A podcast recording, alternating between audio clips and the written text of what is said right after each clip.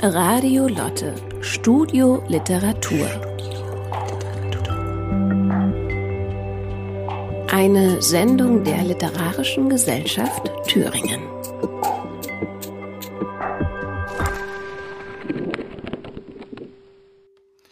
Pferde und gelbe Schafe wurden gestohlen und Bäume gemeuchelt.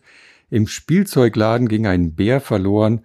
Kommissar Schnurhaar half einem besorgten Vater mit Medizin und bei Leutra verschwanden herrliche, seltene Orchideen.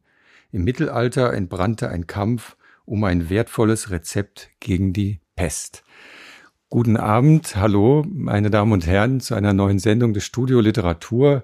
Heute wird's äh, kriminell. Wir haben heute eine Sondersendung zum Thüringer Buchlöwen, zum letzten Jahrgang.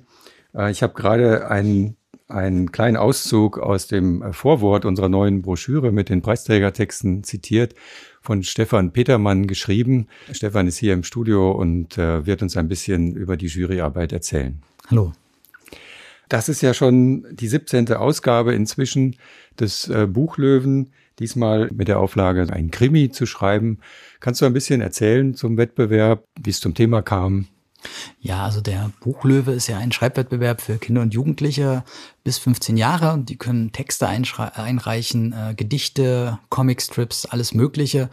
Und wir haben in diesem Jahr unter dem Titel Erwischt, schreib einen Krimi, Kriminalgeschichten gesucht. Ähm, die Idee hat Jens Kirsten, das war ähm, einer der Jurymitglieder im letzten Jahr und ähm, wir aus der Jury, wir setzen uns immer zusammen, entscheiden über die Preisträger, planen auch die Preisverleihung und dann überlegen wir natürlich jedes Mal, wie könnte denn der Wettbewerb im nächsten Jahr aussehen. Und dann haben wir verschiedene Ideen, verschiedene Vorschläge, überlegen die und im letzten Jahr fiel die Entscheidung eben für äh, die Entscheidung eben auf äh, ja, den Kriminalgeschichten. Ich kann mir vorstellen, das war ein sehr beliebtes Thema. Erzähl mal ein bisschen was aus den Geschichten, aus den Einsendungen. Was ist dir in Erinnerung? Also äh, sehr eine recht große Bandbreite. Also können Erstklässler bis 15 äh, Jahre schreiben. Das heißt, man hat da schon so eine ganze Bandbreite an äh, Kriminalgeschichten dabei. Also man hat die netten Diebstähle, ähm, wo am Ende alles gut ausgeht und man hat auch die Serienkiller dabei. Und es war doch an einigen Stellen überraschend blutrünstig gewesen. Und wir hatten sehr viele Entführungen, das hat uns überrascht. Also viele Lehrer, Geschwister, Eltern, Hunde, Katzen wurden entführt und dann haben sich ein, zwei oder auch vier Detektivinnen gefunden, um das Entführungsopfer wieder aufzuspüren. Und das war oft äh, sehr witzig gewesen. Also gerade die Geschichte, die gelben Schafe war eine, von Paula Hahn, war eine Geschichte, wo wir sehr viel äh, gelacht haben, die wirklich sehr überraschend gewesen ist. Da ging es um einen Gemäldediebstahl. Wir haben auch natürlich Adaptionen gehabt von bekannten Detektiven, also Sherlock Holmes hat eine Rolle gespielt. Und äh, wir hatten Zeitreisen gehabt, also nicht alle Detektivgeschichten haben in der Gegenwart gespielt, sondern wir sind auch in die Vergangenheit gereist, äh, waren auch in der Zukunft gewesen. Ähm, und was uns in der Jury immer besonders gut gefällt, wenn das die originellen Ideen sind, also wenn eben ein Baum getötet wird, was natürlich auch so mhm. eine so eine Metapher ist für ähm, ja die die Klimakatastrophe und das äh, findet sich dann in der Kriminalgeschichte wieder und wenn solche Ebenen verbunden werden, das ist immer ganz spannend. Ich kann mir vorstellen, dass die Ideen der Kinder auch ähm, teilweise aus den Medien kommen oder aus dem Film oder ist es überwiegend Literatur? Ähm, ja, es ist natürlich viel, ähm, es gibt viele Vorbilder, die finden wir dann auch, aber viele Geschichten, die arbeiten dann auch sozusagen, nehmen sich das Vorbild, aber arbeiten dann was Eigenes aus und ähm, die Geschichten, die uns am besten fallen, gefallen, die probieren eigentlich was komplett Eigenes. Mhm. Vielleicht sollte man noch sagen, es ist ein Wettbewerb bis 15 Jahre, also einschließlich 15 Jahren kann man äh, Geschichten einsenden. Es gibt drei Preisträgergruppen. Also die ersten, die wir nachher hören werden, sind aus der Gruppe bis zehn Jahre. Dann gibt es die Altersgruppe von 11 bis 12 und später noch von 13 bis 15. Wie geht ihr da eigentlich ran? Also die Jury äh, bestand äh, dieses Mal aus der Sabine Arndt. Die werden wir ähm, später am Ende der Sendung noch hören. Da wird sie uns äh, an die neue Ausschreibung, den neuen Wettbewerb äh, vorstellen. Ähm, Ingrid Annel hat schon seit vielen Jahren die Juryleitung inne und dann Katja Linde, die Buchhändlerin hier aus der Eckermann Buchhandlung und dir. Und ihr habt euch dann im September zusammengesetzt und die Geschichten ähm, studiert. Und ja, kannst du uns ein bisschen was verraten über die an sich ja geheime äh, Juryarbeit? Ja, also wir machen das meistens, die Türarbeit machen wir meistens in zwei Stufen. Ähm, zuerst bilden wir so Zweiergruppen und lesen einen Teil der Texte, weil gerade bei einer Vielseite-Einsendungen ist es unmöglich, alle Texte zu lesen. Und ähm, dann bilden diese Gruppen immer so kleine, wählen ihre Favoriten aus und daraus ergibt sich dann eine Art Longlist. Und diese Longlist lesen dann alle Jurymitglieder. Und so dass wir sozusagen die, die besten 40, 50 Texte eines jeden Jahrgangs von allen gelesen werden. Und dann treffen wir uns in der Jury hier in, in Weimar und sprechen über die Texte und entscheiden, welche uns am besten gefallen und welche wir gerne auszeichnen wollen. Und es gibt dann auch nicht den Gewinner oder die Gewinnerin, sondern wir sagen, in einer Altersgruppe gibt's eins, zwei, drei, manchmal auch vier Texte, die uns besonders gut gefallen und die wollen wir alle gleichwertig äh, auszeichnen. In der Broschüre, die dann entsteht, äh, sind ja auch noch sehr viel mehr Texte enthalten, also Texte, die eine besondere Anerkennung bekommen, auch viele Illustrationen.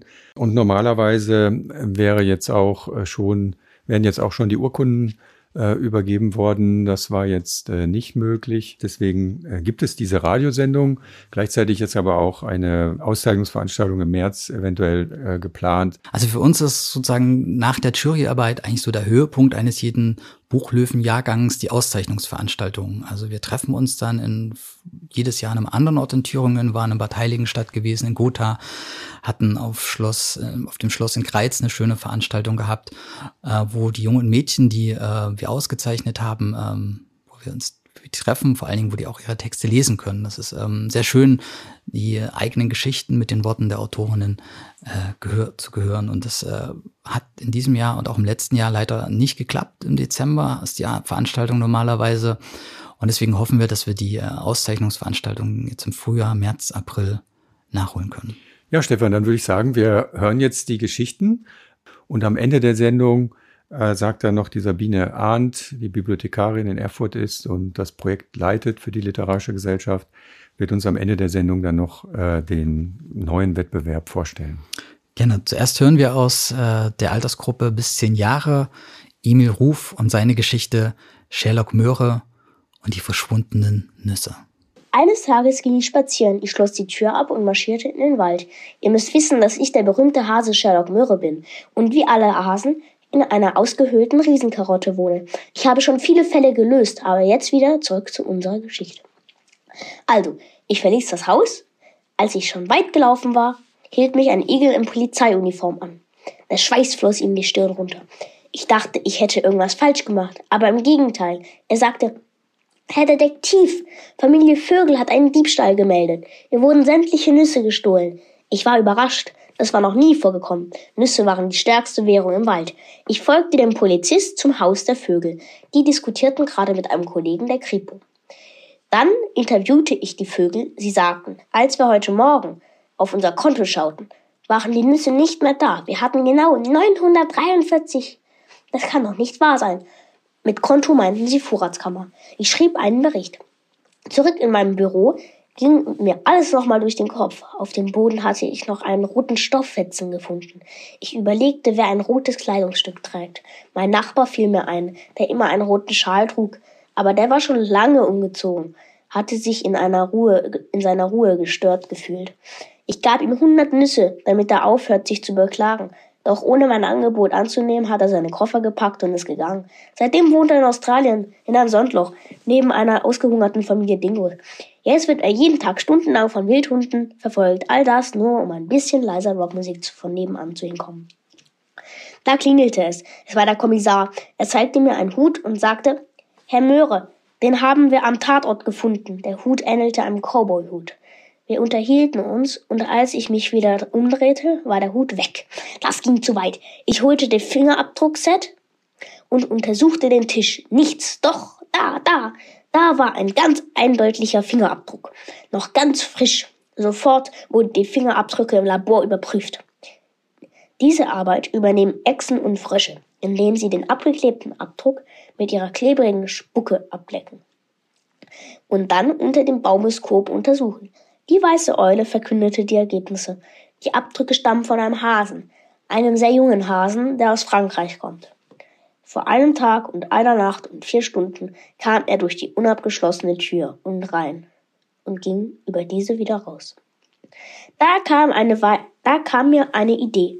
Wenn der Einbrecher von so weit herkam, dann hatte er sicherlich mit dem, dann war er sicherlich mit dem Flugzeug geflogen. Ich musste also in Erfahrung bringen, wo das letzte Flugzeug hingeflogen war und unterhielt und hinterherfliegen. Igel, der Polizist, kam mit zum Flugplatz.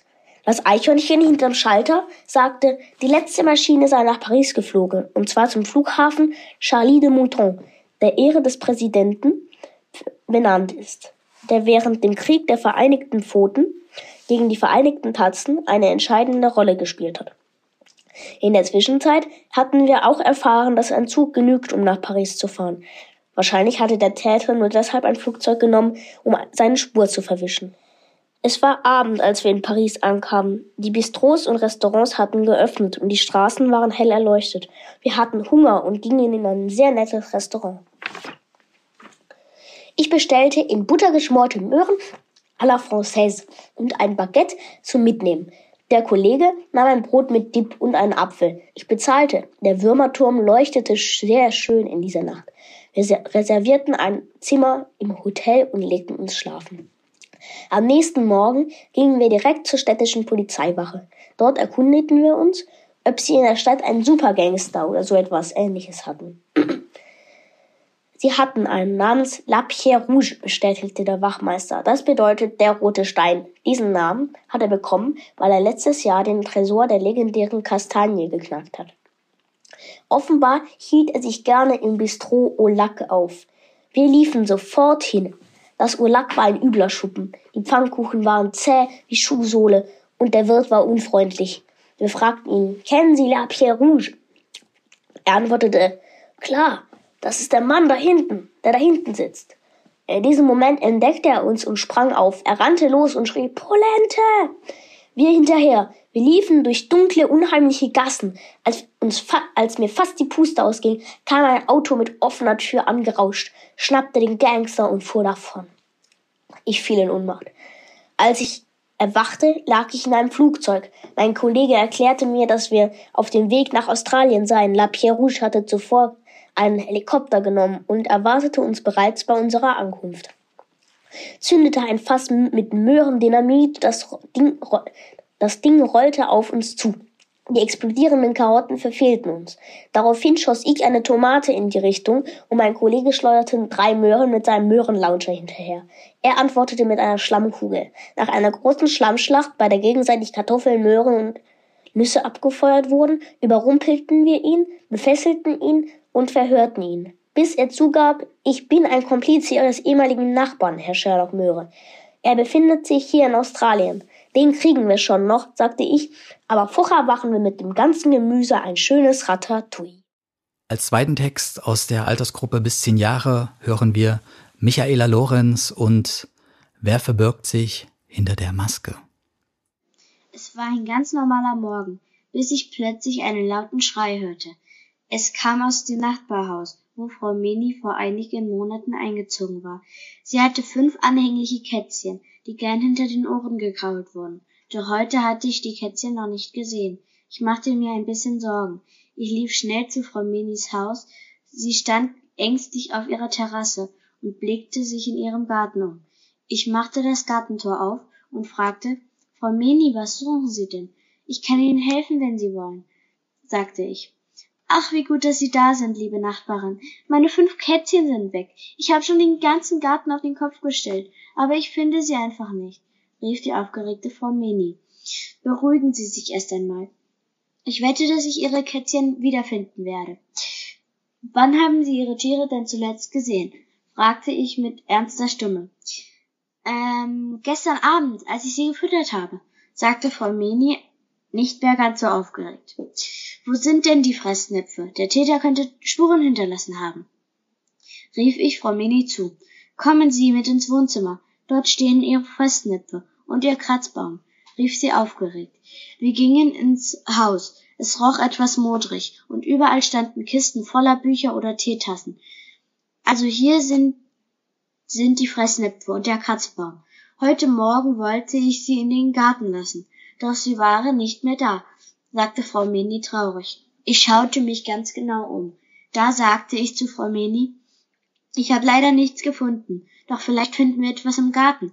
Der Cheetah könnte dort Spuren hinterlassen haben, schlug ich ihr vor. Sie haben recht, kommen Sie. Wir gehen raus. Kaum hatte sie das gesagt, standen wir auch schon im Garten und blickten uns um. Und tatsächlich an einem Ast hing ein Fetzen Stoff. Ich machte es behutsam vom, von dem Ast ab und sagte und zeigte es Frau Mini. Hm, gut gemacht. Von wem das Stoffteil wohl ist?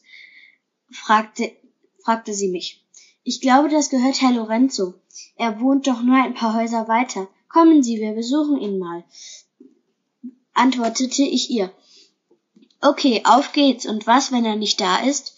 fragte ich sie, fragte sie mich. Na dann gehen wir wieder zurück, rief ich Frau Mini zu. Also dann, es kann losgehen, rief sie mir zu. Wir liefen zur, Haus, zur Hausnummer 97 und wir konnten aus dem Garten leise Tier und wir hörten aus dem Garten leise Tierlaute. Wir liefen zum Tor und hörten Herr Lorenzo, wie er in seinem Garten herumschrie. Dieser Lärm ist ja ungeheuerlich, rief er genervt. Herr Lorenzo, was ist das denn für ein Gejaule? Haben Sie etwa Tiere in Ihrem Garten? Fragte ich ihn. Tiere? Wie kommen Sie denn ausgerechnet auf Tiere?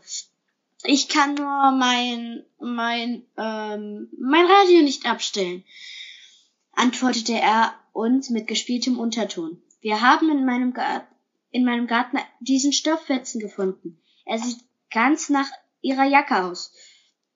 Wo waren Sie denn gestern in der Nacht? fragte Frau Mini. Ge gestern in der Nacht?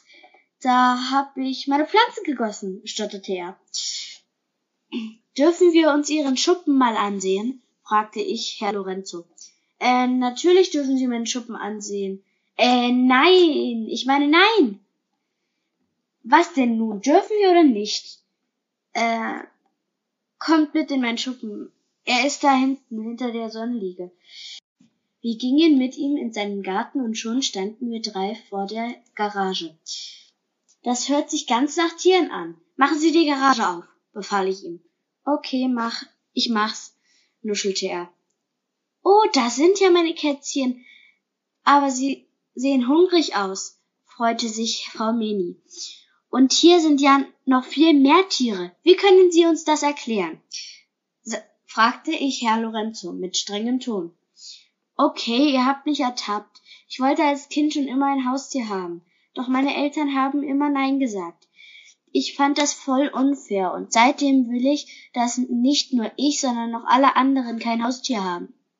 Es tut mir echt leid. Wie kann ich das wieder gut machen? Soll ich, soll ich euch zum Eisessen einladen oder eure Wohnung putzen? Sagt es mir bitte, fragte er nervös. Nichts von alledem, Herr Lorenzo. Sie können doch alle Tiere wieder zurückbringen und den Leuten erklären, warum sie das getan haben, erklärte ich ihm. Gut, ich mach's. Es waren ein paar Tage vergangen und wir wollten Herr Lorenzo eine Überraschung machen. Warum haben Sie mich denn hergeholt? Und was ist das für ein Korb auf dem Tisch? fragte er uns erstaunt. Das ist ein Kätzchen von Frau Mini, ein Geschenk von uns, erklärten wir ihm. Ein Kätzchen von Ihnen für mich? fragte er ungläubig. Sie wollten als Kind doch immer ein Haustier haben, oder? Ja, genau, das Kätzchen ist also wirklich für mich? fragte er immer noch etwas verwirrt. Ja, das Kätzchen gehört Ihnen. Ich habe ihr schon beigebracht, sich zu benehmen, erklärte sie ihm. oh, danke, danke. Ich nenne sie Marinette, rief er begeistert zu uns. Gern geschehen, Herr Lorenzo. Und der Name ist echt schön, antwortete sie ihm. Das finde ich auch, stimmte ich zu. Wir hören nun aus der Altersgruppe 2, 11 bis 12 Jahre, Carlotta Mir mit ihrer Geschichte November 1613 aus dem Leben eines Buckelapothekers. Ich heiße Carlotta Mire, komme aus Weimar und war elf Jahre alt, als ich den Text geschrieben habe. November 1613 aus dem Leben eines Buckelapothekers. Der Dieb ging langsam auf die andere Straßenseite. Niemand durfte ihn sehen. Schützend umklammerte er die Schriftrolle in seiner Hand. Hinter sich hörte er Schritte. War da etwa jemand? Nur mit Mühe konnte er die dunkle Gestalt erkennen, die langsam auf ihn zukam. Plötzlich hatte er nur noch einen Gedanken. Fliehen. So schnell ihn seine Beine trugen, rannte er davon. So bemerkte er nicht, wie die Schriftrolle zu Boden fiel und mit einem leisen Plätschern in einer Pfütze landete. Michael wachte auf. Grelle Morgensonne fing ihm ins Gesicht.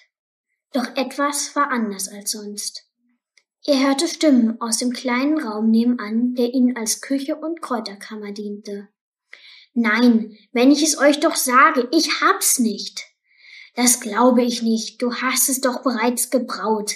Da muss doch etwas übrig sein. Michael stutzte. Die eine Stimme gehörte seinem Vater. Aber wer war der andere? Schnell näherte er sich der Kammer. Entschlossen trat er ein. Dort standen sein Vater und Hubert Lechleitner. Michael ahnte nicht, was Hubert Lechleitner hier zu suchen hatte. Aber eines war klar, von dem Kerl war nichts Gutes zu erwarten, denn häufig schon hatte er neue Rezeptideen von Buckelapothekern erpresst. So auch von seinem Vater, einem der angesehensten Königsseher der Gegend.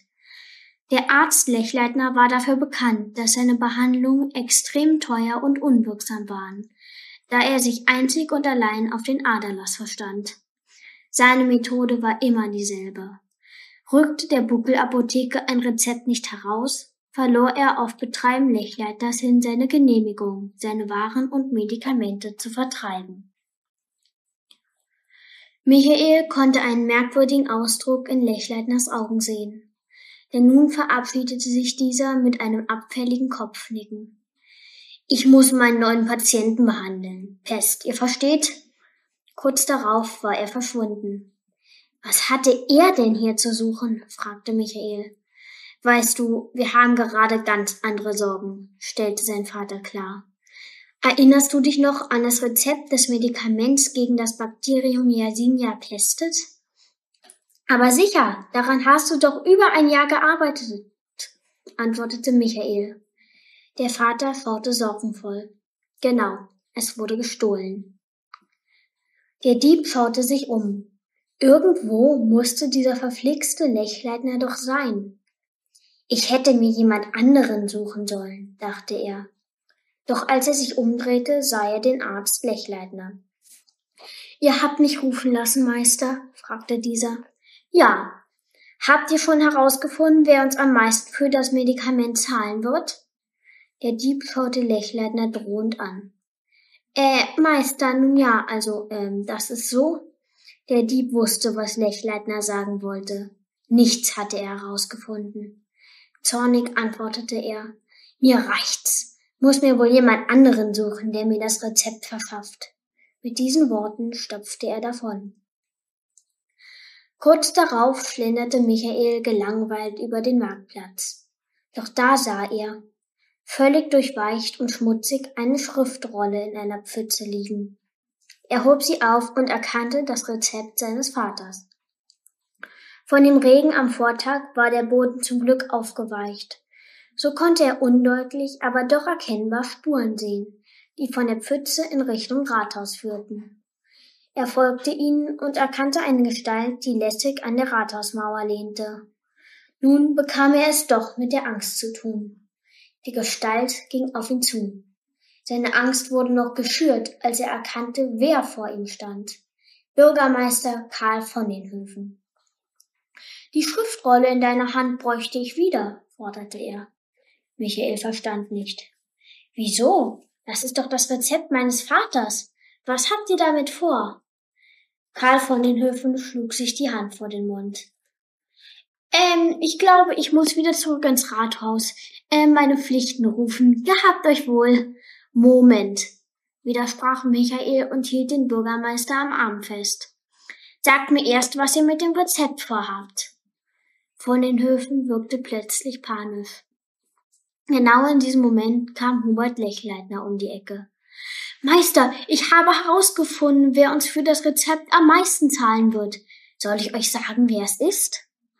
Doch als er Michael sah, verstummte er urplötzlich. Michael dachte kurz nach. Einen Bruchteil einer Sekunde später hatte er einen Entschluss gefasst. Anscheinend wollten Hubert Lechleitner und Karl Vornenhöfen das wertvolle Rezept für viel Geld verkaufen. Er musste handeln. Er packte die beiden am Kragen und rief so laut er konnte. Hilfe, helft mir doch! Die beiden sind Verbrecher! Hilfe! Wie gehofft erregte er großes Aufsehen, und schon bald hatte er eine große Menschenmenge zusammengetrommelt. Schon lange war den meisten das Treiben der beiden verdächtig, und so freuten sich alle, als endlich jemand etwas herausgefunden hatte. Ein Kerl mit einem gigantischen Vollbart ging auf Michael zu. Was hat er gegen den Bürgermeister vorzubringen? fragte dieser. Michael antwortete. Mein Vater, der Buckelapotheker, hatte ein Rezept gegen die Pest noch wirksamer gemacht. Die beiden wollten es stehlen und teuer verkaufen. Der Mann wirkte noch nicht überzeugt. Das ist eine schwere Anschuldigung. Hat er denn auch Beweise? Ja, denn ich habe das Rezept gefunden. Es lag in einer Pfütze, und von dort führten Fußspuren bis zu unserem Rathaus. Der Mann mit Vollbart wiederholte für die Umstehenden, was Michael gesagt hatte, denn alle hielten den Abstand zu ihren Mitmenschen, wie es der Buckelapotheker als Schutz vor der Pest empfohlen hatte.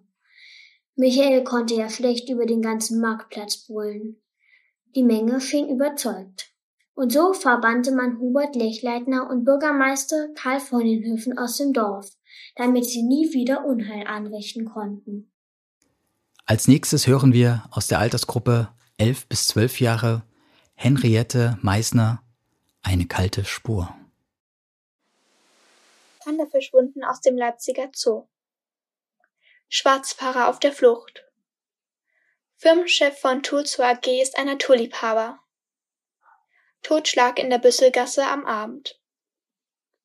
Ich saß gemütlich am Frühstückstisch um neun Uhr und las die Zeitung mit einem Marmeladenbrot in der Hand. Draußen wurde es langsam hell. Ich wollte den Tag sportlich beginnen und holte mein altes Fahrrad aus dem Keller. Lange schon war ich nicht mehr am Stadtrand gewesen, wo der Wald um diese Jahreszeit sicher in den schönsten Herbstfarben leuchtete. Ich schlüpfte in meine bequemen Schuhe und über meinen grünen Rollkragenpullover zog ich meinen Mantel. Die Bäckerei an der Ecke war mit Kürbissen geschmückt. Eine halbe Stunde durch den Wald entlang des Seeufers würde mir guttun. Der Brandauer See lag noch in Nebel gehüllt. Die Stille wurde unterbrochen, als mich ein Polizeiwagen mit Martinshorn überholte und zum Seeufer abbog. Als Detektiv Paul Klöckner wollte ich natürlich wissen, was passiert war und fuhr hinterher. Der Krankenwagen war schon da. Eine junge Frau um die zwanzig rannte aufgeregt auf mich zu. Ich kam aus dem Wasser und da lag sie und bitte beruhigen Sie sich, unterbrach ich sie. Erzählen Sie, was passiert ist. Also, Romy, zuerst meine Freundin und ich gingen heute Morgen hier schwimmen. Plötzlich, als ich aus dem Wasser kam, lag sie regungslos am Ufer und hatte diese roten Flecke. Ich dachte, sie wäre tot. Sie schluchzte leise. Dann habe ich sofort die Rettungssanitäter angerufen. Das haben Sie völlig richtig gemacht. Setzen Sie sich erst einmal auf diese Bank. Ich sage jemandem Bescheid, der sich um Sie kümmert. Ich ging zum Rettungsteam, stellte mich vor und fragte, ob das Mädchen in Lebensgefahr sei. Sie wird es schaffen, muss aber beatmet und schnell ins Krankenhaus gebracht werden, sagte der Arzt. Nachdem ich einen Sanitäter zu der besorgten Freundin geschickt hatte, sah ich mich um. Ich ging ein paar Schli Schritte entlang des Seeufers. Es gab nichts Auffälliges. Einige Glasflaschen und Zigaretten vermüllten die Umgebung. Doch eine dunkelblaue Tonne mit rostigen Stellen fiel mir ins Auge. Außerdem konnte ich eine Aufschrift erkennen. Tulzu AG. In diesem Moment traf mich etwas Hartes und mir wurde schwarz vor Augen. Als ich wieder zu mir kam, brummte mein Kopf. Ich war allein und lag auf dem Boden. An meinem Hinterkopf spürte ich eine warme, flüssige Substanz. Ich sah mich vorsichtig um. Die Tonne war verschwunden, aber neben mir lag eine zerbrochene Flasche Wahrscheinlich wollte irgendjemand verhindern, dass ich ihm auf die Schliche komme. Ich wickelte die Scherben in meinen Schal und fuhr ganz langsam nach Hause. Die Wunde konnte ich selbst versorgen. Die Sache kam mir verdächtig vor. Meine Sinne als Detektiv waren gefragt. Ich schaute nach, im Internet nach dem Wort Tour AG. Ich fand heraus, dass Tulso AG ein Kühlakku-Unternehmen ist, das vom Firmenchef Michael Holzkamp geführt wird. Ich sah viele gute Bewertungen über die Kühlakkus, aber eine kam mir seltsam vor. Die Kühlakkus von Tulso sind super und halten lange, bis meine kleine Tochter den Akku heimlich aufgeschnitten hat. Als ich sie fand, war sie mit einem Ausschlag überdeckt. Ich las die Bewertung zu Ende und stellte fest, dass Romy und ihre Freundin dieselbe Errötung hatten. Um mehr Informationen zu erhalten, schaute ich auf eine Karte. Mir fiel auf, dass sich Tulso oberhalb eines Flusses befand, der in den Brandauer See fließt.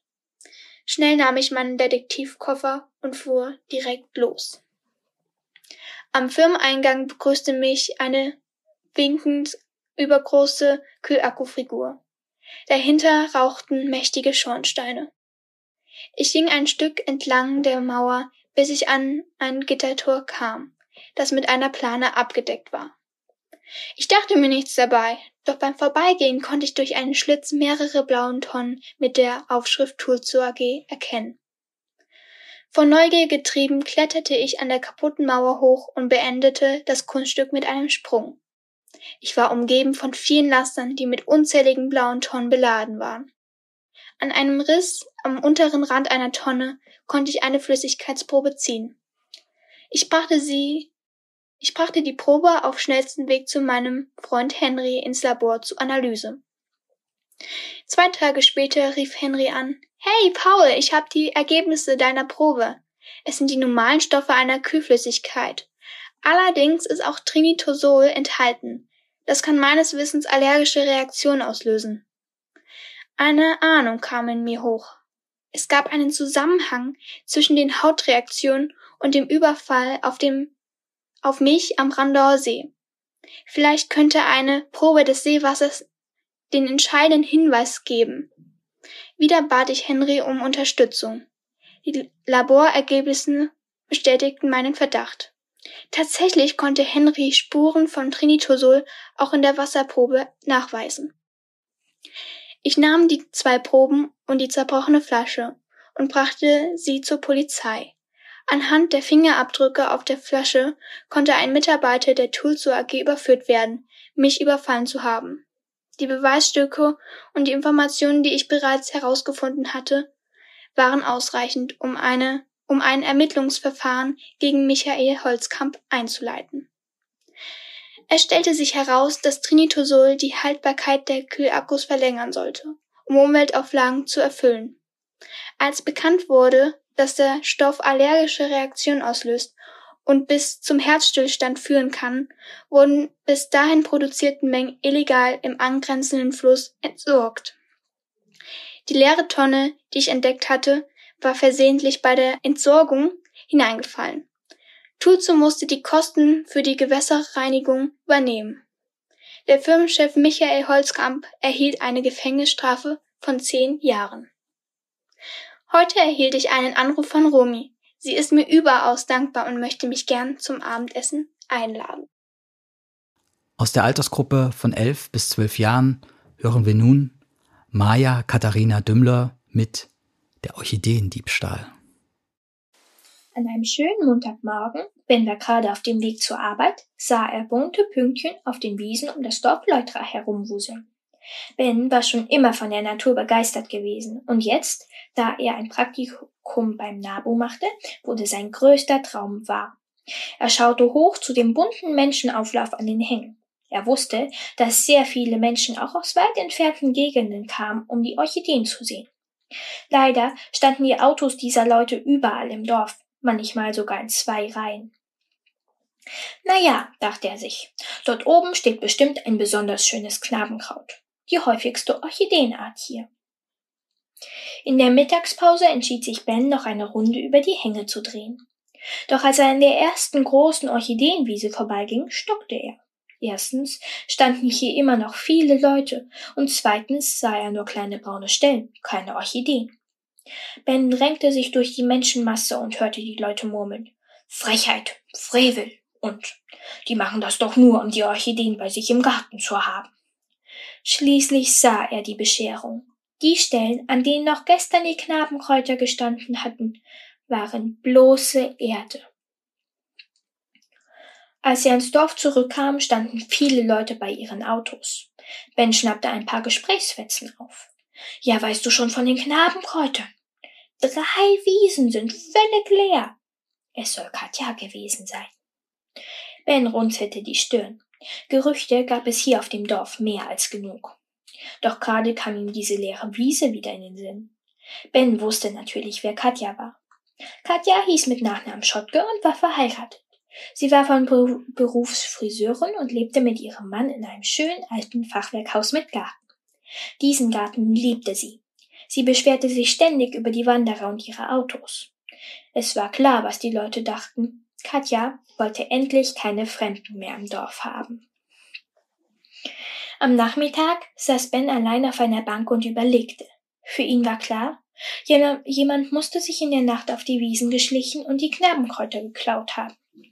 Ben wusste auch, in Gerüchten steckte meistens ein wahrer Kern. Er wollte daher Katja befragen. Also klingelte er bei Katja. Sie öffnete die Tür. Im Hintergrund sah, es, sah Ben einen schwarzen Mantel am Haken hängen. Er fragte direkt, wie findest du es mit den Orchideen? Natürlich schlimm, aber vielleicht bleiben dann endlich diese Wanderer mit ihren Autos weg von hier. Parken alles zu, als ob das Dorf nicht schon klein genug wäre. Katja redete sich in Rage. Dabei fuchtelte sie mit einem Ding, das Ben als Gartenschaufel erkannte, vor seinem Gesicht herum. So, es ist ja schön, dass du mich besuchen wolltest, aber ich muss noch ein wenig im Garten arbeiten. Ich habe neue Blumen bekommen. Sie schien ein wenig rot zu werden bei den Worten, doch vielleicht hatte Ben sich das nur eingebildet. Warte, ich hab noch. Ben brach mitten im Satz ab, denn Katja war verschwunden. Sie hatte ihn sozusagen rausgeworfen. Ben ging langsam zurück. Er wollte überlegen. Er hatte den Mantel gesehen. Katja hatte eine Gartenschaufel. Und sie war etwas rot geworden, als sie die Blumen erwähnt hatte. Da war er sich jetzt sicher. Ben hatte sich entschlossen, sich auf einer besonders großen, mit vielen Knabenkräutern geschmückten Wiese auf die Lauer zu legen. Natürlich in der Nacht, denn der Orchideendieb würde doch bestimmt wiederkommen, oder?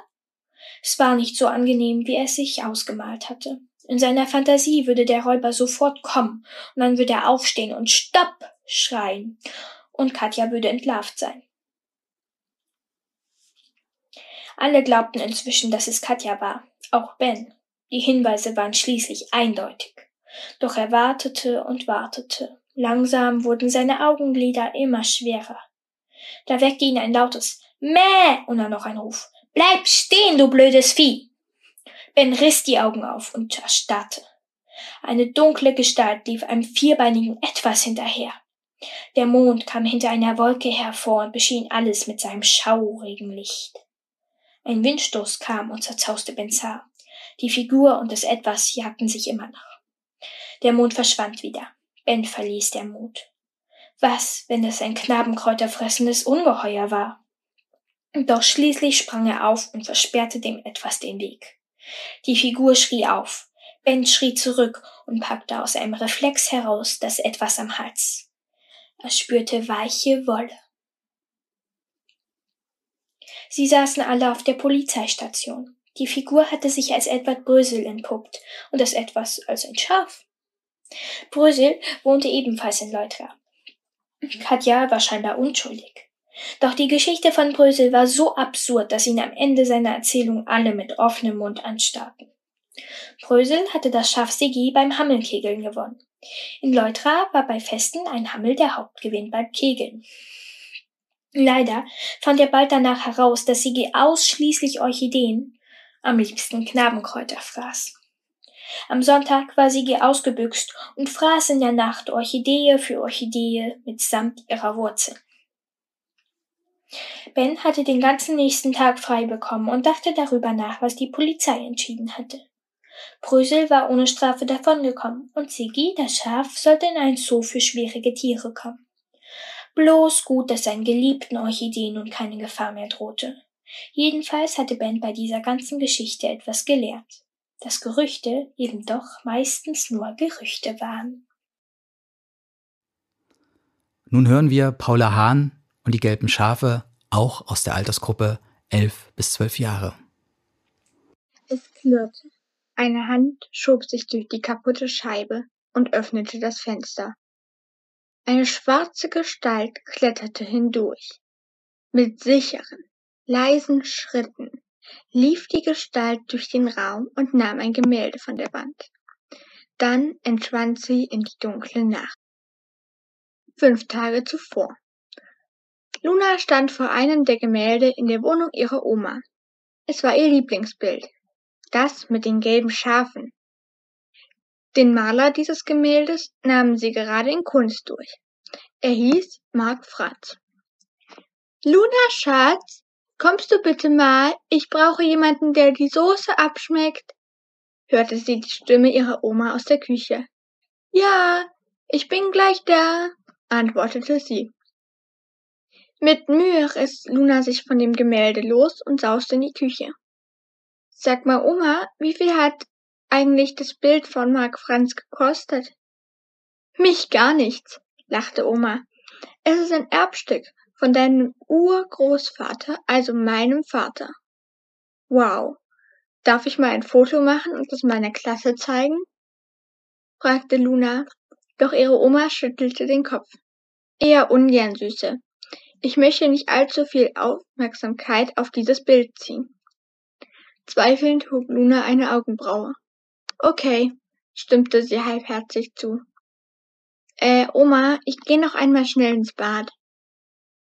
Auf dem Weg zum Bad huschte Luna noch einmal in Omas gute Stube. Sie zückte ihr Handy. Kurz bekam sie Gewissensbisse. Dann schluckte sie diese herunter und drückte auf den Auslöser. Was sollte schon passieren? Sofort schickte sie das Bild in die Klassengruppe. Erneut spürte Luna ihr Gewissen, doch sie ignorierte es. Im Laufe der nächsten Tage vergaß Luna, dass sie gegen den Willen ihrer Oma gehandelt hatte. Zwei Tage später stand Oma vor ihrer Tür. Luna erschrak. Du brauchst nicht zu schauen, als sei jemand verstorben, Schatz. Ich hatte nur einen kleinen Stromausfall. Luna atmete erleichtert aus. Komm doch rein, Oma. Du kannst von unserem Telefon einen Elektriker anrufen. Danke, das hatte ich gehofft. Für diese Nacht schlief Oma im Gästezimmer. Vor dem nächsten Morgen machte sich Oma auf den Heimweg, da der Elektriker sich bereits für acht Uhr angekündigt hatte. Er wartete schon und hatte die Leitungen schnell wieder repariert. Am Abend passierte es. Wie viele ältere Menschen ging Oma früh ins Bett. Doch diese Nacht war nicht wie jede andere. Oma schreckte auf und lauschte. Da war doch etwas. Sie tastete auf dem Nachtschränkchen nach Brille und Hörgerät. Doch als sie endlich alles beisammen hatte, waren die Geräusche verstummt.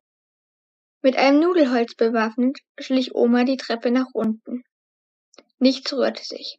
Alles schien da zu sein. Nein, die gelben Schafe. Sie waren weg. Oma setzte sich, geschwächt vor Schreck. Als sie wieder zur Besinnung kam, dämmerte es bereits. In drei Stunden würde ihre Enkelin kommen. Was sollte sie tun? Die Polizei anrufen? Nein. Luna absagen? Nein. Ach, es war so schwer. Oma begann erstmal Frühstück für Luna und sich zuzubereiten. Also, nur das eine Gemälde ist weg, fragte Luna kauend, als sie mit Oma am Tisch saß. Ja, nur das, stimmte Oma zu.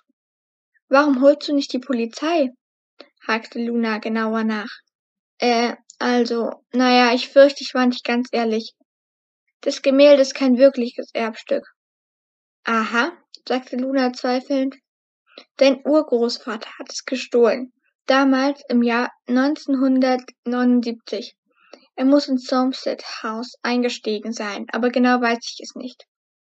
Oh nein, ich fass es nicht, rief Luna. Okay, dann müssen wir wohl selbst ran. Wer weiß von dem Bild? Keiner, antwortete Oma wie aus der Pistole geschossen. Mm, naja, ich denke, da war ich nicht ganz ehrlich. Ich habe ein Foto gemacht und es in die Klassengruppe gestellt. Entschuldigung, sagte Luna zerknirscht. Oma war verzweifelt. Doch dann sagte sie, wie wäre es, wenn wir eine Falle stellen? Und dann zogen sie die Gardinen zu, um einen Plan auszutüfteln. Am nächsten Tag sollte die Falle zuschnappen. Luna schickte ein Foto von einem Gemälde von Dali Salvador in die Klassengruppe. Dann legten sich Luna und Oma auf die Lauer. Bewaffnet mit Taschenlampen und Nudelholz warteten sie. Endlich, gegen drei Uhr, wurde die Scheibe eingeworfen. Oma und Luna schlichen nach unten und überrumpelten den Einbrecher. Herr Jakobsen? Der Elektriker! schrien Luna und Oma gleichzeitig auf. Der Dieb sackte in sich zusammen. Er war entlarvt. Haben Sie das mit dem Stromausfall etwa auch gemacht? fragte Luna. Das war mein Sohn. Er kann gut mit aller möglichen Technik umgehen. Er hat auch den Anruf umgeleitet. Luis aus meiner Klasse? Es reicht. Ich rufe jetzt die Polizei, meinte Oma. Aber Oma, das Bild, rief Luna. Ich kann Ihnen versichern, dass ich noch nie etwas gestohlen habe. Ich bin nun mal ein Liebhaber des Gesamtwerkes von Mark Franz. Bitte gehen Sie nicht zur Polizei, flehte Herr Jakobsen. Oma dachte nach. Wir verhandeln. Wir sagen nichts von dem Diebstahl und Sie nichts von dem Gemälde. Einverstanden. Oma reichte Louis Vater die Hand. Ich denke, wir gehen jetzt alle ins Bett. Du bekommst schon eiskalte Füße, Luna. Ab unter die Decke mit dir. Mann, Oma. Luna verdrehte die Augen, ging aber dennoch nach oben.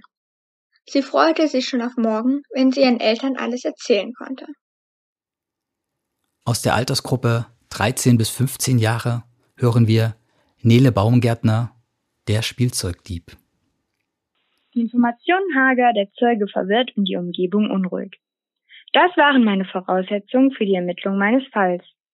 Stirnrunzelnd ließ ich meine grauen Augen zum zehnten Mal an diesem Tag über meine Notizen huschen. Diebstahl in Rogers Spielzeugladen. Keine Einbruchsspuren, gestohlene Objekte, ein Kuschelbär, eine Taschenlampe und eine kleine Spielfigur. Unwirsch fuhr ich mir durch die verschwitzten braunen Haare. Bitte, Kommissar Jordan, Sie müssen mir helfen, flehte der alte Roger. Er nahm meine Hand und zog an dieser. Ich wandte mich zu dem Alten und redete behutsam auf ihn ein. Ich wusste, wie man das tat, denn mit aufgelösten Zeugen hatte ich schon oft zu tun gehabt.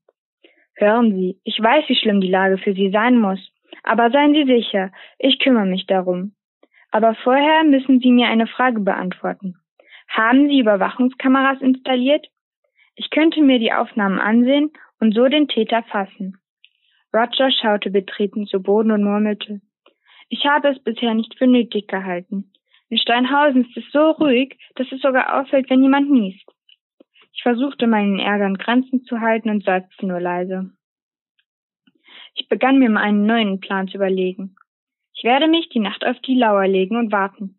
Vielleicht kommt der Täter erneut, murmelte ich leise vor mich hin. Ich begann den Besitzer des Ladens mein Vorhaben zu erläutern. Roger nickte eifrig und antwortete, wenn Sie ihn so zu fassen bekommen, dann ist mir alles recht. Ich lachte. Keine Sorge, mein Bauch sagt mir, dass wir das Rätsel lösen werden, und auf meinen Magen ist immer Verlass. So kam es, dass Roger sich die Nacht wie gewohnt aus dem Laden begab und alle Türen von innen verriegelte. Die einzige Tür, die offen stand, war die, die zum Wohnhaus der Eigentümer führte. Sie wohnten direkt über dem Laden. Ich lag hinter dem Tresen und wartete und wartete und wartete. So ging es drei Stunden und nichts tat sich. Ich wollte die Hoffnung schon aufgeben, als mich ein Geräusch davon abhielt. Das Quietschen einer Türklinke und das Klicken, als diese wieder ins Schloss fiel. Ich lunzte über mein Versteck hinweg und konnte meinen Augen nicht trauen, als ich ein kleines rothaariges Geschöpf in weißem Nachthemd erblickte. Ich glaube es nicht. Das ist doch Nelly, entwich es mir. Das kleine Mädchen ging zielstrebig aus das Bücherregal zu, wo es sich eines nahm und damit wieder in die Wohnung verschwand. Schnell legte ich meine Stiefel ab, damit ich ihr lautlos folgen konnte. Leider muss ich zugeben, dass es sich nicht richtig anfühlt, ohne Befugnis in die Wohnung einer anderen Person zu gehen. Es ist zum Lösen meines Falls, redete ich mir immer wieder ein. Die Wandeltreppe führte mich in einen Flur, an dessen Ende konnte ich eine kleine Gestalt noch in ein Zimmer verschwinden sehen. Ich huschte ihr flink hinterher. Ich schaute nicht in die anderen Räume, die sich zu meinen Seiten auftaten. Ganz einfach, weil ich die Privatsphäre der hier Wohnenden akzeptierte. Außerdem prügelte mein Gewissen schon so genug auf mich ein. Als ich die hellbraune Kinderzimmertür des Mädchens aufdrückte, erhaschte ich einen Blick darauf, wie sie das Buch hinter ihr Regal schob. Dann legte sie sich wieder in ihr Bett und schlief, als wäre nichts gewesen. Ich musste schmunzeln und verließ die Wohnung wieder. Ich legte mich in meinen Schlafsack, den ich an meinem Versteck ausgebreitet hatte, und gönnte mir eine Handvoll Schlaf. Herr Jordans, haben Sie den Täter geschnappt? wurde ich am nächsten Morgen von der Stimme meines Zeugen geweckt. Müde brummte ich und öffnete träge meine Augen. Die Erinnerung der letzten Nacht trudelte langsam bei mir ein, und sofort schrak ich hoch. Ich packte den alten Verkäufer an der Schulter und zischte, ich muss Ihnen etwas zeigen. Dann stellte ich mich auf die Füße und zog ihn hinter mir her. Wir durchquerten den Flur und stoppten vor Nellys Tür. Roger legte den Kopf fragend zur Seite und, begann, und ich begann hastig zu erklären. Nelly, ihre Enkelin, schlafwandelt. Also zumindest sah es danach aus, als ob sie das tut. Im Schlaf stibitzt sie sich die Spielzeuge und versteckt diese hinter ihrem Schrank. Der alte Mann riss die Augen auf. Ich öffnete die Tür des Kinderzimmers und musste feststellen, dass unsere kleine Täterin noch immer schlief. Also schlich ich mich an das Regal und schob es leise zur Seite. Ich, wie erwartet fand ich dahinter das Buch, aber auch den Teddy, die Taschenlampe und die kleine Spielfigur. Roger schüttelte den Kopf und sagte, Nelly würde das nicht freiwillig tun. Ich flüsterte, tut sie auch nicht. Ich erzählte Ihnen doch schon, dass sie schlafwandelt. So etwas kann durch Stress oder ein traumatisches Ereignis bei Kindern ausgelöst werden. Gab es so etwas in letzter Zeit bei Nelly? Roger schaute auf seine Füße und gab zu.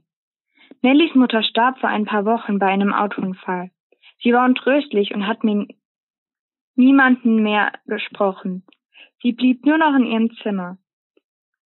Ich sagte, ein Therapeut wird ihr helfen können, aber ich denke, unser Fall ist an dieser Stelle geklärt.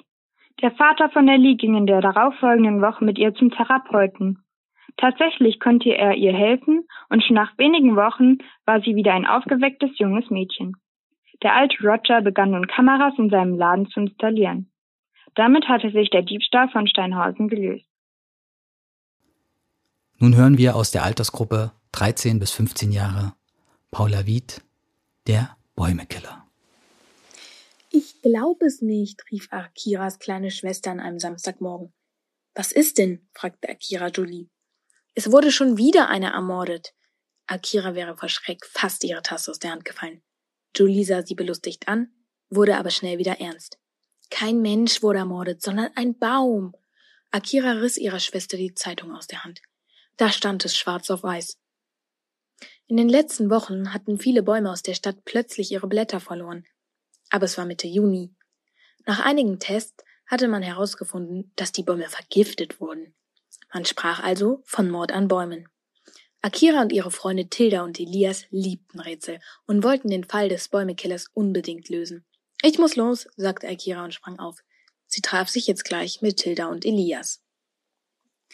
Ich hatte vorher noch eine Idee, wer es sein könnte, sagte Elias keine zwanzig Minuten später. Die drei Freunde hatten sich bei Tilda verabredet und saßen nun in ihrem Zimmer. Schieß los, meinte Akira, die neben Tilda auf dem Bett saß. Es könnte doch euer Nachbar sein, sagte er in Richtung Akira. Dieser Jesko. Wie kommst du drauf? Er hat doch einmal gesagt, wie sehr er die Natur hasst und dass er alles tun würde, um die Pollen, die im Sommer herumfliegen, zu stoppen. Elias betonte das Wort alles. Tilda nickte. Akira seufzte. Alles schön und gut, aber das ist doch noch lange kein Grund, einfach Bäume zu vergiften. Ich würde es ihm zutrauen, meinte Elias. Tilda nickte zustimmend. Jesko hat eine Pollenallergie, machte sie weiter. Er hat durchaus ein Motiv für diese Tat. Akira seufzte noch einmal. Okay, von mir aus können wir ihn mal im Auge behalten. Doch Elias schien nicht zufrieden. Ich habe eine bessere Idee. Und was für eine? fragte Tilda. Wir stellen dem Bäumekeller eine Falle. Und woher wollen wir wissen, wo er als nächstes zuschlägt? Auch Akira war nicht besonders überzeugt. Der Killer arbeitet mit einem Muster, sagte Elias und holte eine Karte der Stadt hervor, auf die er schon ziemlich viele grüne Stecknadeln gesteckt hatte. Diese hatte er mit einem roten Faden verbunden. Wenn man genau hinsah, so konnte man ein fast fertiges Muster erkennen. Hm, was ist das? erkundigte sich Akira. Nun, ich denke, es soll ein Kreis mit einem Dreieck in der Mitte darstellen meinte Elias stolz. Wow, super Leistung, staunte Tilda und klopfte ihrem Freund auf dem Rücken. Das Muster ist schon fast vollständig. Nur bei dem Dreieck fehlt noch ein Stück, sagte Akira. Ja, und der noch nicht vergiftete Teil der Bäume, die dieses Muster einschließt, liegen im mittleren Teil des Stadtparks, meinte Elias. Das heißt, der Bäumekiller muss in den nächsten Tagen diese Bäume vergiften, kombinierte Tilda. Wir werden ihn überführen, sagte Elias. Aber wie? fragend sah Tilda in die Runde. Akira lächelte ihre Freunde an. Ich hab da schon eine Idee. Ist alles bereit? fragte Akira ein paar Stunden später. Ihre Freunde nickten. Gut, dann alle auf ihre Plätze, befahl Akira. Jetzt hieß es warten. Über Walkie-Talkies konnten sie in Kontakt bleiben. Ich sehe hier eine schwarz angezogene Person, hörte Akira in diesem Moment Tildas blecherne Stimme aus ihrem Walkie-Talkie. Sie scheint sehr unruhig zu sein, kommentierte Tilda weiter. Behalt sie im Auge, antwortete da schon auch schon Elias. Sie mussten noch eine weitere Stunde warten. Der Park war so gut wie leer und die Sonne war schon beinahe untergegangen. Die verdächtige Person kommt jetzt in deine Richtung, Akira, rief Tilda da aufgeregt durch ihr Walkie-Talkie. Jetzt konnte Akira sie auch sehen. Die Person bückte sich, holte etwas aus der Tasche und begann damit den Baum zu begießen oder besser gesagt zu vergiften. Das ist unsere Zielperson, meinte nun auch Elias. Akira, sie ist an unserem Baum, rief Teda. Zieh das Seil, machte Elias weiter. Das tat Akira. Mit einem Aufschrei wurde die Person in die Luft gerissen. Tilda, Akira und Elias traten aus ihren Verstecken hervor. Der Killer baumelte in einem Netz hin und her. Es hat echt super funktioniert, lachte Tilda. Jetzt will ich aber wissen, wer der Übeltäter ist, sagte Elias und zog der Person durch die Maschen des Netzes die Kapuze vom Kopf. Neben Akira stieß Tilda unwillkürlich einen Schrei aus. Linus? Dein Bruder ist der Bäumekiller? Auch Elias konnte es nicht fassen. Soll ich die Polizei rufen? fragte Akira unsicher. Ja, sagte Tilda nur. Ich kann das erklären, rief Linus. Tilda sah ihn an. Also, begann er. Ich hatte genug davon, dass Mama immer nur für ihre blöden Umweltprojekte arbeitet. Nie hat sie Zeit für uns. Wir können nicht einmal in den Ferien wegfahren, meinte Linus verzweifelt. Ich wollte Mama einfach eins auswischen, weil ich so sauer war, dass ihr die Umwelt viel lieber ist als wir. Aber das stimmt doch gar nicht, verteidigte Tilda ihre Mutter. In diesem Moment hörten sie die Sirenen der Polizei. Was passiert jetzt mit Linus? erkundigte sich Akira eine Woche später bei ihrer Freundin. Er muss wohl Strafarbeiten leisten, sagte Tilda. Akira nickte. Da kam Elias mit drei vollen Bechern in der Hand in sein Zimmer gestürmt.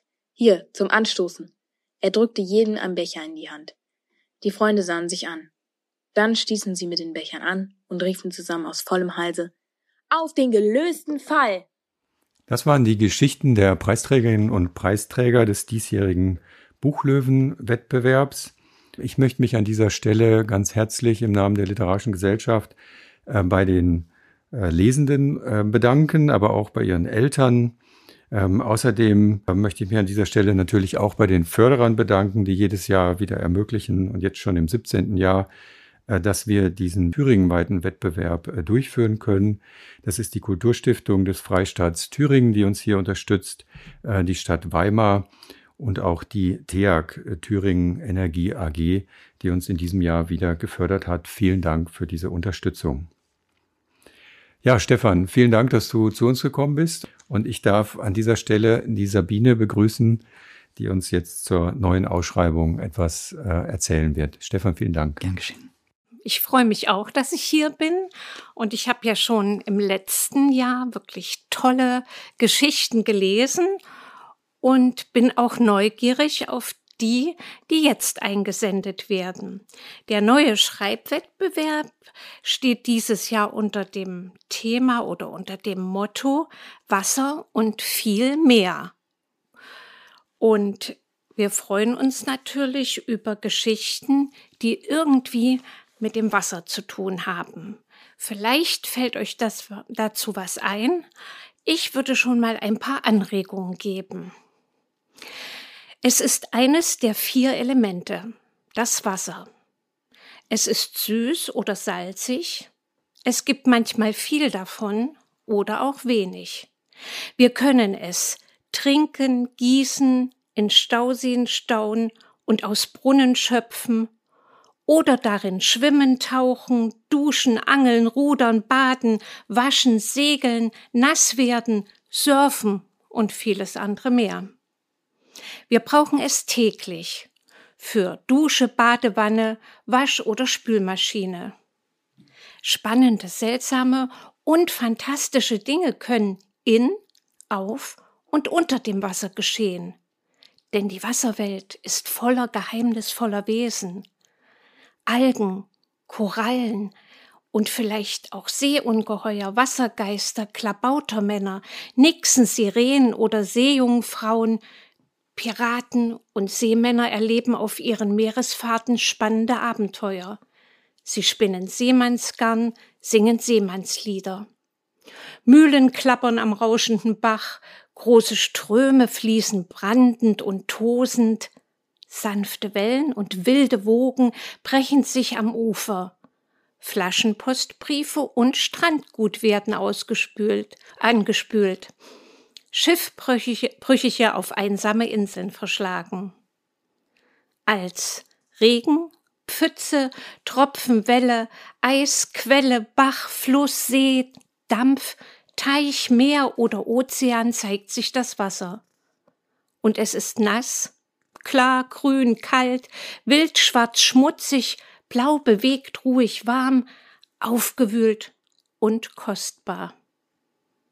Es kann plätschern, kluckern, tröpfeln, brausen, rauschen und euch hoffentlich zu vielen Wasser- und Meergeschichten anregen. Wir freuen uns jedenfalls darauf und hoffen, dass Sie zahlreich bis zum 30. Juni bei uns hier in der Literarischen Gesellschaft landen. Also spitzt die Federn und Stifte und schreibt los. Ja, also ob Alltag oder Pirateninsel, alles ist möglich. Die Geschichten sollten nicht länger als 900 Wörter sein. Das sollte man vielleicht noch kurz erwähnen. Ähm, und ähm, ja, bis zum 30. Juni, das ist noch ein bisschen hin, ähm, für die Lehrerinnen und Lehrer, die teilweise schon angefragt haben hier. Ähm, es wird auch wieder Flyer geben und Plakate und Werbematerial. Das verschicken wir aber erst äh, nach den Ferien, dann so Mitte Februar. Genau. Und ganz, ganz wichtig ist noch, dass die Geschichten wirklich selbst erdacht sind. Ihr dürft auch gerne dazu Bilder malen, Illustrationen uns schicken. Ähm, ja, das äh, ist auch gut möglich, ne? Und ihr könnt jetzt schon anfangen oder könnt warten, bis ihr in den Februarferien vielleicht ganz viel Zeit habt zum Schreiben. Ja, und vielleicht kommt ja dann auch eure Geschichte in eines dieser schönen von Conny Liebig gestalteten Broschüren. Ähm, Sabine, vielen Dank. Ähm, ja, ich hoffe, wir haben genug Werbung gemacht und genug Spaß und Freude am Schreiben äh, geweckt. Und dann schauen wir mal, was uns erreicht. Vielen Dank dir. Ja, tschüss. Gut, ich bedanke Seite. mich auch und freue mich als Jurymitglied auf die Geschichten und die gemeinsam mit euch zu lesen.